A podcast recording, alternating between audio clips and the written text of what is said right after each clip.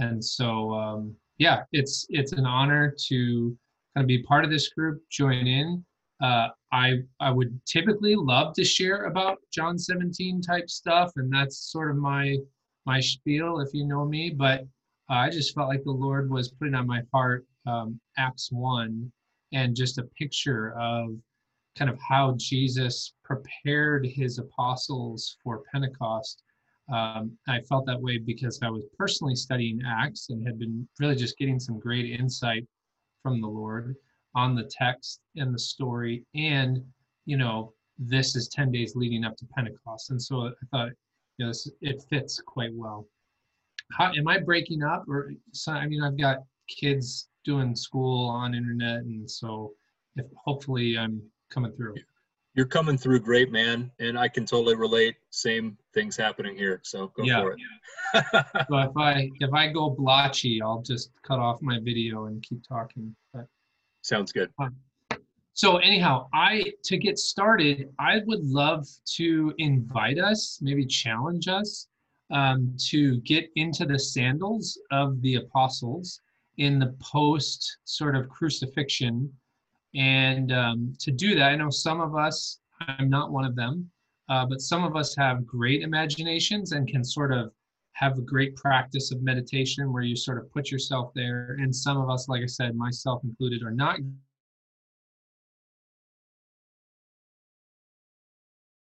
that. So I'm just going to ask the Lord to uh, help us be present to kind of feel what they felt, hear what they heard, and um, have some connection to what they were going through. Lord, I thank you so much that you are a God who's outside of time. You are the God who loves our souls and loves the souls of the apostles. Um, and, and Lord, we're asking that you would allow us to experience some of the fears, some of the concerns, some of the uh, faulty thinking uh, that the apostles had. And, and Lord, I pray that in a very special way we would experience instruction the way that Jesus gave it to them um, in that gathering place and in that time as they awaited Pentecost. And I just pray this in the mighty name of Jesus. Amen. So, you know, when you get into that place in Acts 1, um, you know, I want us to actually feel the, the dirt, the fear, the grit of life after the crucifixion. And I don't know about you, but when I go there, when I'm there, um, as a follower of Jesus who's just experienced the crucifixion, I am full of confusion. I'm full of fear. I'm full of, you know, fright for my family or or whatever may come, right? Because you you were associated with someone who just suffered the worst death that the government of that time could carry out and and you're a known associate and so you can imagine the fear, and then you can imagine the confusion, right? Like you really put all your eggs in this Jesus basket, and uh, things don't seem to be working out. And so you're filled with these emotions. And for us on the other side of this, right, we can look at it, and sometimes this is what we do. We we miss those feelings and those emotions because we know the what's on the horizon for them, right? You read the story, you read Acts, and and you're like, oh, you know what comes. But for them, imagine they didn't know what was coming. They didn't know that their horizon was full of grace and power and a whole new kind of fear, a deeper, richer kind of fear of the Lord that they had no way of knowing.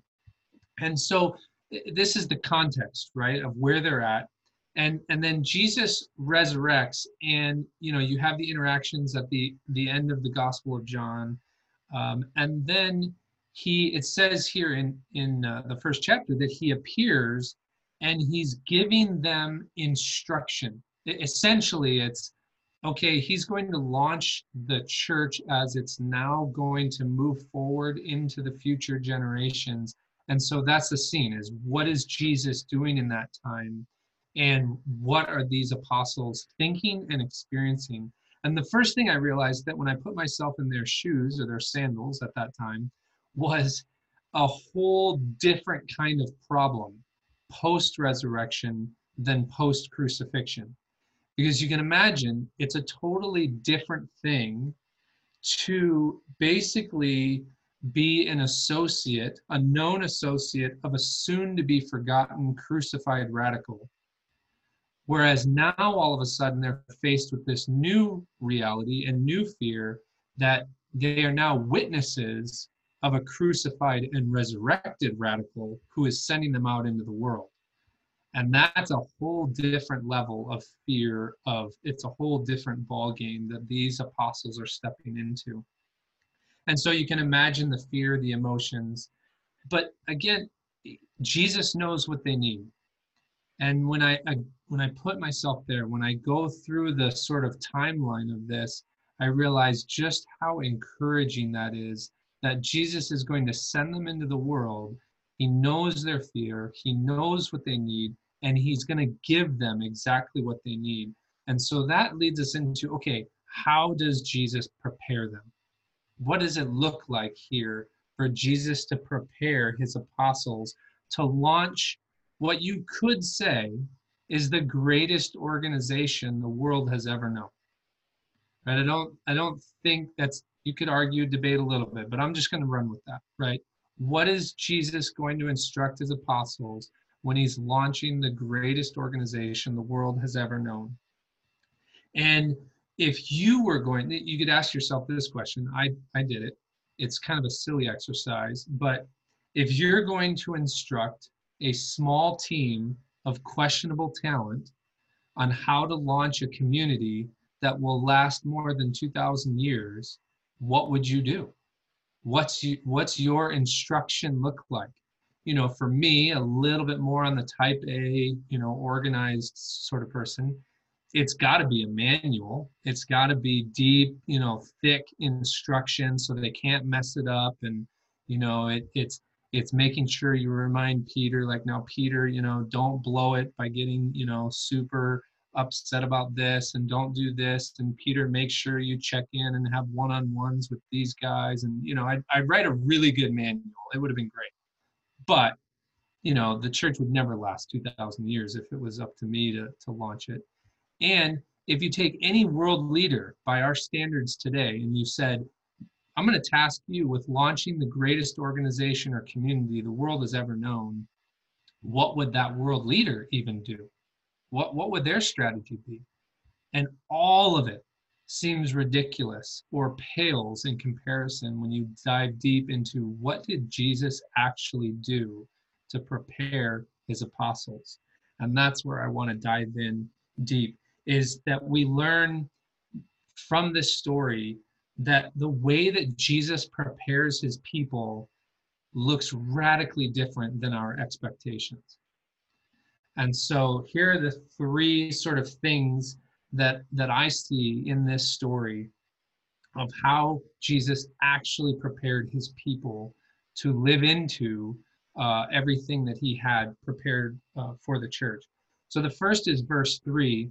I love this. It says that he was appearing to them. So this is Acts chapter 1, verse 3. It says he was appearing to them during 40 days, speaking about the kingdom of God. And that captivated me right off the bat. It was just fascinating because it wasn't an instruction manual, it wasn't a lecture series, it was vision. Jesus prepared his apostles with vision, vision of what the kingdom of God is like which sounds quite a bit similar similar to what you heard in the gospels right? The kingdom of god is like fill in the blank. The kingdom of god is like fill in the blank. And so jesus is just speaking kingdom into their lives. It doesn't even say and i looked it up i checked the greek it's not preaching it's not teaching he was actually just hanging out with the apostles speaking about the kingdom of god and so when I get into their shoes and I'm sitting there, I just, I am so, I have this deep desire to hear what else God, Jesus was saying about the kingdom of God. Because I get the picture of it's not, again, an instruction manual or a lecture series. It's like friends sitting together, inundating each other with visions of what the kingdom of God is like. What is that lifestyle like? What does it look like? What does it taste like? What does it smell like? What does it feel like? And that's just, he was hanging out with the guys talking about it. And that's a different picture of preparing the church to be launched uh, in that way. And so, to carry out the work of the kingdom, the apostles just needed to soak in the descriptions of the kingdom of God as told by Jesus. And that's a, just a beautiful picture to me of what that sort of upper room scene or what that time, those 40 days that, you know, Jesus is with them.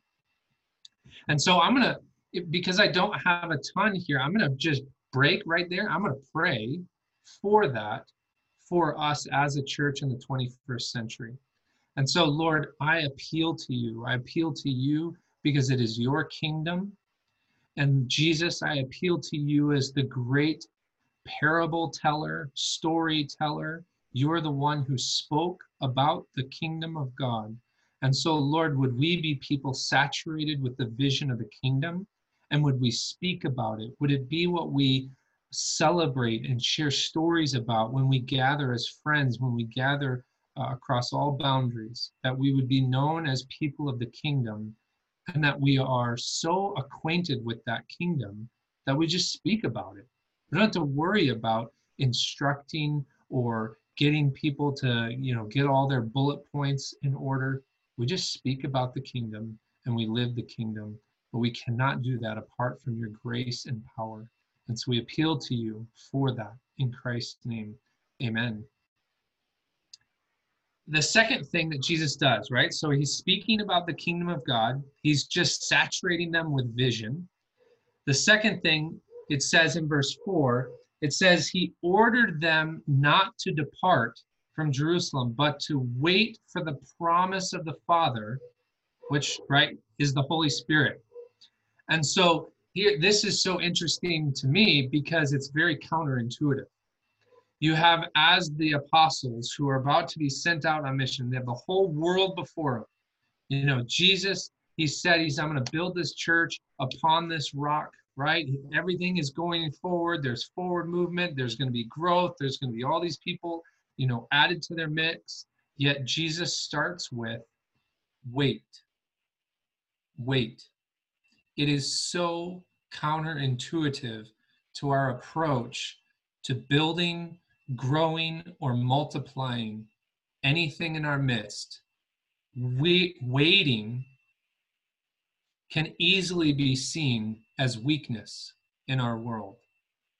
And yet, it's the complete upside down kingdom of Jesus that says waiting is the journey to power and real power, lasting power.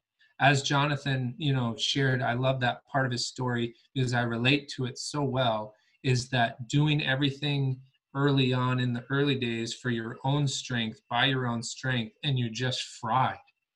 That's like the apostles going out and trying to launch the church and just skipping over the whole Pentecost part of being filled with the Holy Spirit. It's it's a ridiculous image to think of them going out and trying to do this apart from the power. And so his second uh, act of preparing the apostles is wait for the real power, wait for the promise. I love that he connects it to promise. And then wait, you know, it's waiting for the Holy Spirit. And and as I said, I think it's ridiculous. Think about everything that comes right after this. You have sort of the uh, preaching to unbelievers in different languages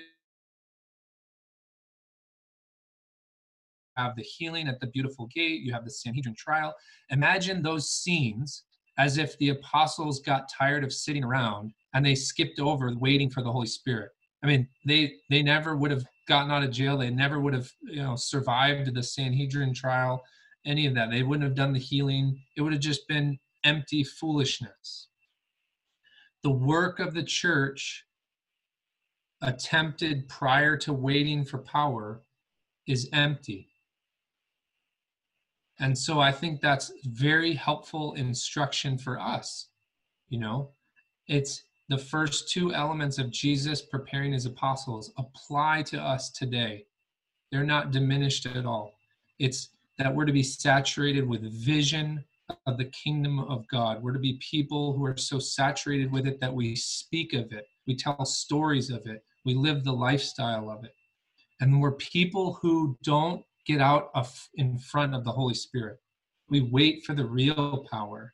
And, and waiting's hard. It's hard in our culture. And we're seeing that in the midst of COVID that, wow, we, we really struggle. I really struggle to persevere in the present and that's what waiting really is is persevering in the present and so uh, i'm going to pray for this element of jesus is preparing jesus i thank you so much that you are the real power i i confess and repent on my own uh, life and the life of the church and leaders all around the world who we refuse to wait and so, Father, I pray that you would teach us to wait well. I pray that in this extreme season of crisis with a pandemic, that we would learn to wait for the power of the Holy Spirit. We pray for this kind of guidance in Christ's name. Amen. And so the last element, right? He's he's saturated them with vision. He's told them to wait for real power the last thing that Jesus has to do to send them out is correct their faulty thinking. And this comes up in a question that they ask in verse 6. And the question, you know, they've, they've been saturated with kingdom talk, they are being told to wait. And then they come to Jesus with this question. They said, Lord, will you now, finally, right? You can imagine the tone. Will you now, finally, at this time, restore the kingdom to Israel. And you can tell the question is out of place from what comes before it and what Jesus says after it, where Jesus kind of shakes his head. He's like, I still need to get you guys pointed in the right direction. You know, I died on the cross, I rose again, and you're still not quite getting what the church and its mission and what the kingdom is going to do and look like. And I love how um, John Calvin, whatever your thoughts are on, on Calvinism, disregard that. But he says of this verse in, in his commentary, he says that there are as many errors in their question as there are words. And I love that. I think it's so true. When I read it and was sort of meditating through it, it was like, man, this is this is a crazy question because the apostles were still saturated with this sort of nationalistic traditional uh, picture of what the Messiah was going to come and do. And they still couldn't shake that loose. And Jesus kind of needed one more, like, grab them by the shirt collars and shake that sort of old box loose so that they could be set free for what his kingdom was really going to do. You see, he had to get them outside of that box of thinking. The apostles were concentrated on a kingdom that would come to them in some sort of nationalistic manner, but Jesus isn't focused on bringing a kingdom to them. He's focused on bringing his kingdom to the world through them. And that's a totally different frame of reference that they had to get right before he could ascend. Jesus could not ascend until he helped correct their missions thinking. And, and you hear this because the, one of the greatest mission statements comes right after it, right? I'm going to send them to Jerusalem, Judea, Samaria, to the ends of the earth. So Jesus was preparing witnesses, not controllers of a kingdom. And that's a crucial thing that he had to he had to know that his people would get it right. It wasn't just enough to talk about the kingdom, it wasn't just enough to say, wait for the power. He had to set them on the right missions trajectory, which was always going to be to the world through them, not a kingdom that came to them of some sort of worldly power. And so, this is the scene as the apostles approach Pentecost. And and i want to pray again just in this third element i'm going to pause and i'm going to pray because i feel like this is something we all can get wrong uh, when we focus on a kingdom that is that we want to come to ourselves.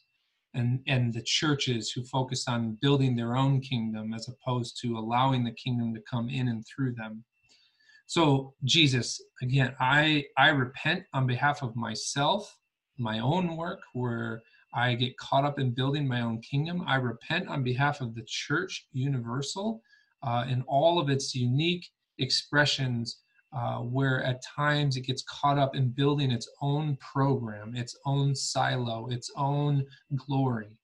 Father, I pray, I beg you, Lord, that we would be a church that just wants to speak of your kingdom and be conduits through which your kingdom comes and plants root and goes out from us to a hurting and lost world. That you say your heart's desire is that all would come to repent and believe, that none would perish. And so, Father, send us in the right missions trajectory, just like you did the apostles in those first days. In Christ's name, Amen. And so, just to wrap up, um, this is the scene. This is it's encouraging to me when I thought through like how did Jesus actually prepare this team of people? And prior to Pentecost, Jesus he needed his apostles to embrace what the kingdom was like. He commanded them not to get ahead of themselves apart from the Spirit, and he gave them the most significant correction to faulty missions thinking. And so, some of the questions that I hope you maybe walk away with that I have been wrestling with is I wonder where it is that I'm trying to restore a kingdom to myself, all the while missing out on going to and with the kingdom of God.